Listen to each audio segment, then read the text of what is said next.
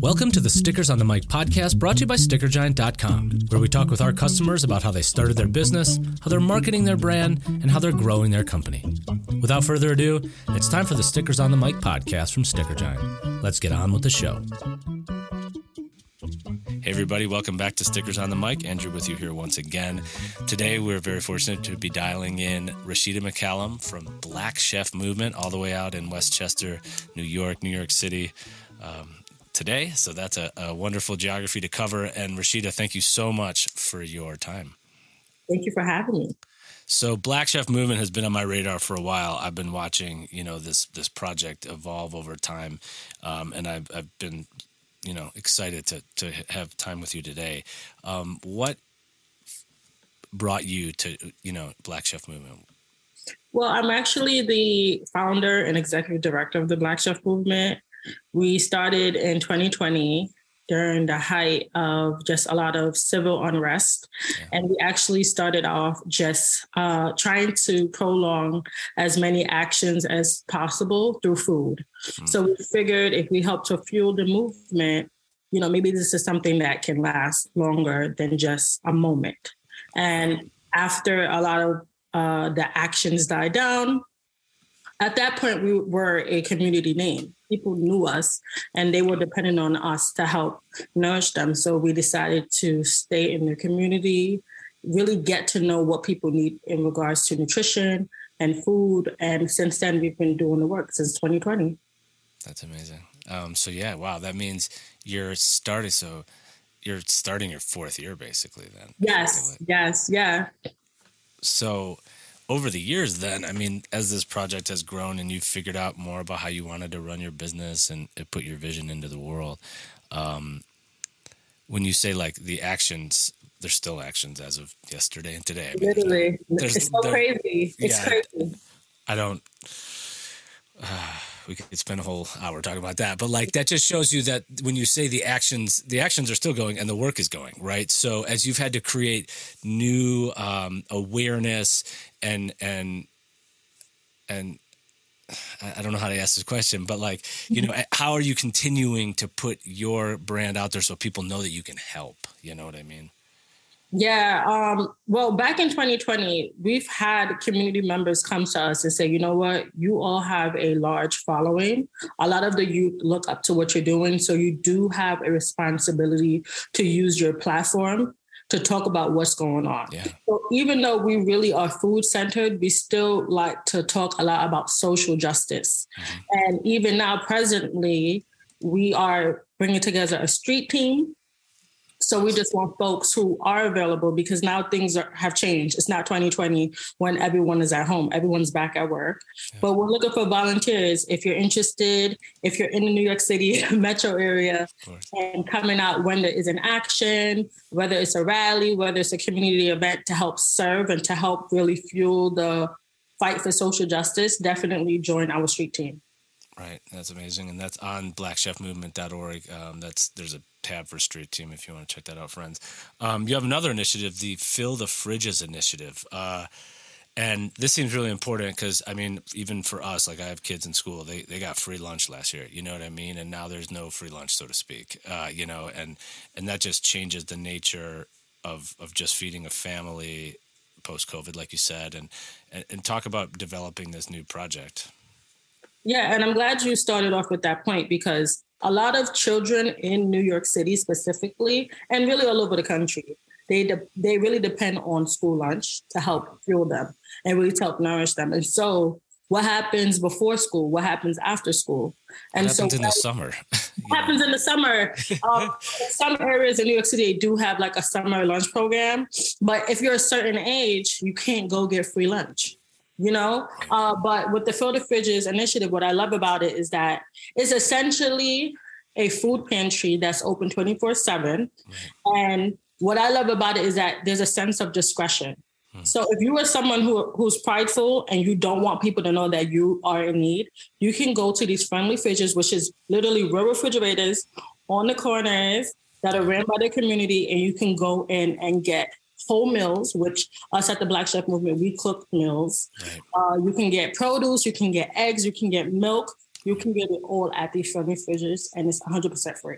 Yeah, it's like the little free library, but for food, right? Exactly, um, literally. You, you said something really interesting about the people prideful, so to speak, and and that seems like perhaps a barrier for people wanting to ask for help. It doesn't matter what community, you know, where you come from, you know, whatever walk of life. Um, but if you're in trouble, sometimes people don't ask for help. So how do you, you know, advocate in that way through your group to, to get people help, even if they want it, but they don't want to say they need it. You know what I mean? Yeah, we definitely just try to relate to them. Uh, when people come, like if we're there in person and we're having a community give back, which is something we do often as well, we're encouraging them like, hey, how many folks do you have at home? Some people they need five meals because there's five people at home. And for me, growing up, you know, I was from the Bronx, New York. Um, I grew up on food stamps. I would be nervous with going to the corner store with my food stamp card because I didn't want to bump into my friend.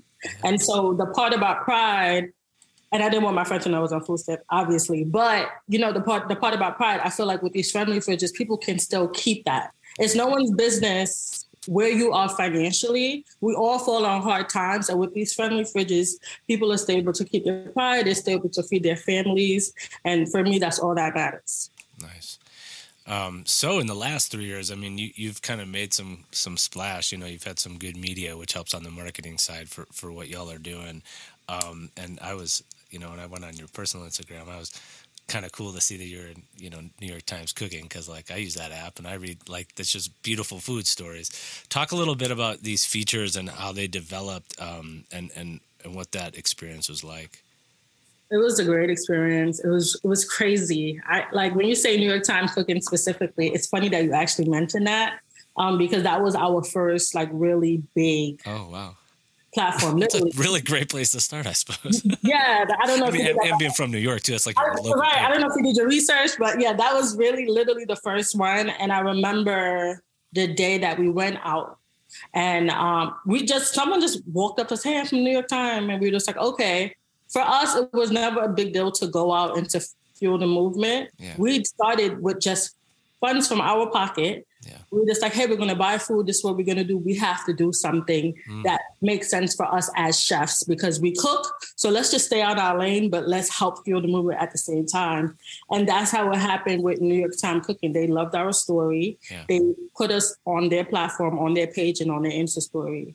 And from there, you know, it really just took off, and mm. people just kept reaching out to us. Nice. That's huge. So that's a nice start. And then you know, media does media. People find you and they they talk about you. But I, so you've got this you know cause so to speak black chef movement then mm-hmm. you get mm-hmm. the food and you said you're a chef so like talk a little bit about your own food journey and and how you've brought that to black chef black chef movement obviously is like the output but like yeah. obviously a lot of work and a lot of thought and intention has gone into developing your skills and what you what you think you're good at you know what i mean Yes, yes, yes. So I started off cooking at home with my family. I am Caribbean American. My parents are Jamaican. So we always cook. Like a lot of families, a lot of your uh, events are centered around food. And then I decided to really hone in on my skills. I graduated from Johnson Wales University with a degree in culinary nutrition. And through Johnson Wales, I was able to actually study abroad in Singapore and Thailand for some time. And I really learned a lot about Asian cuisine, and I graduated from a program over there as well. yeah, yeah.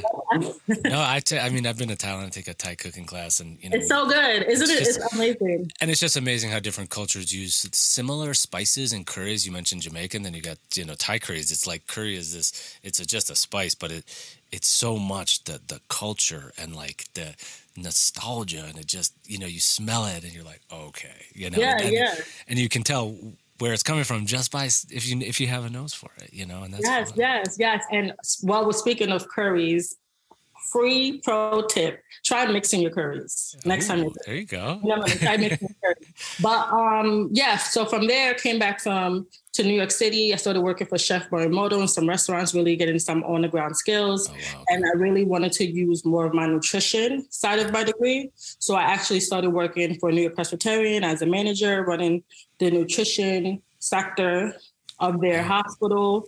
And then I, you know, started, you know what, I really want to remove myself from healthcare. So then I opened up my own meal prep business. I did that for a few years.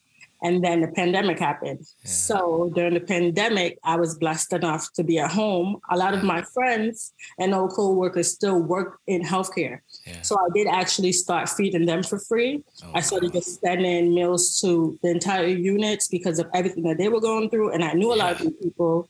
And then after that, I got into Black Chef Movement. And now Black Chef Movement is everything and now Black Chef Movement is my baby, one of my babies. yeah, one of them. Uh, yeah, sure. Um, so you know, what does it look like for Black Chef Movement to keep the movement growing and and and you know people knowing about it too? You know.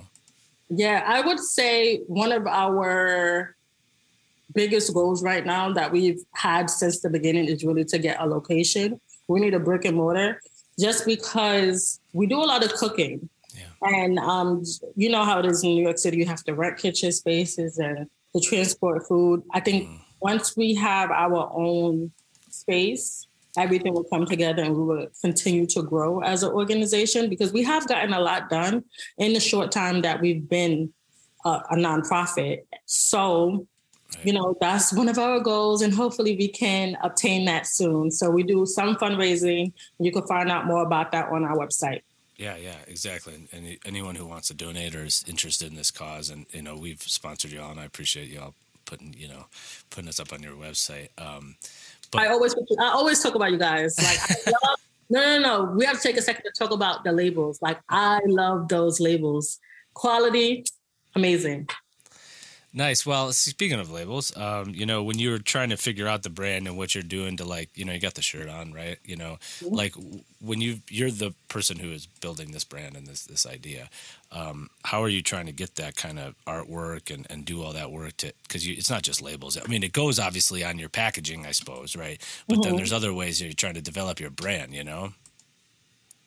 Yeah, I think honestly, we are still in a development phase you know, a lot of the things that we have, if I'm being honest, is just by happen chance. Yeah. But, you know, when we were organizing, I guess you can say, we went to a t-shirt place to get t-shirts. The person just gave us this font and we were just like, oh, okay, okay. sure, it looks good, looks good to me. Do you like it? Do you like it? Yeah. And so, you know, honestly, and those I'm, are the know, easy decisions when they're made for right. you. People love the shirt, so yeah. you know, hopefully we can figure out merch one day, but people people love the shirts. They people ask for the shirts all the time, honestly. Um, so that's one thing. And then in regards to the logo, I had like a family member make the logo, nice. um, and in the future we may have to develop on it just because simpler logos do do better. And if we have to expand it up, like on a billboard, yeah. you know, we, so that's something for us to think about. But for now, we love our logo. We love our t-shirts yeah. with a little engine that could, but I definitely can see us developing on, you know, the brand in the future. And, you know, like I, we sort of started with how, you know, the news never stops, so to speak, but like you're trying to also get away from responding all the time too you know what i mean to when events and protests and things are happening but they're never going to stop right? Like in just people are always going to want change. So how can you both support that and like be there but also lead from the front so to speak too where it's like you know come mm-hmm. here as opposed to all of us having to constantly respond to things. You, you know what i mean for your community specifically. Yeah are you talking about like in regards to like the protests? Yeah sure. Yeah i want to make sure yeah so and, and that specifically, especially what just happened um, recently with the killing of Tyree Nicholson, Nichols, we've really felt like, wow, we need to do something. Yeah. So for us, we still feel that responsibility because that's how people got to know the Black Chef movement. Right. And you know, if you're listening to this podcast, we want you to know that we're still involved. We're yeah. organizing.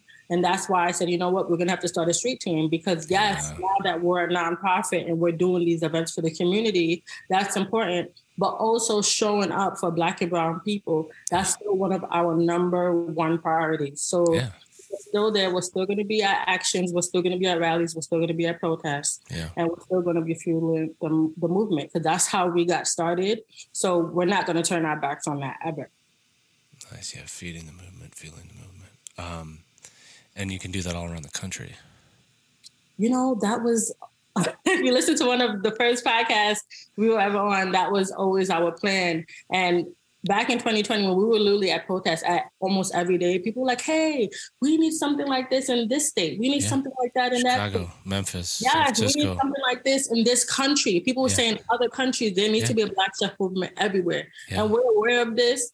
Um, to be honest with you, it's hard to kind of monopolize, I guess you can say, or have more than one location because we really need dependable people who truly care about the work yeah. And um, sometimes, you know, when it's the chef life, you know, you just have to go to work, you have to do. So we're really looking for some people who we could really depend on, who really care about this work and know that they're in it for the long haul. Yeah. Yeah. Yeah. That's, that's exactly right.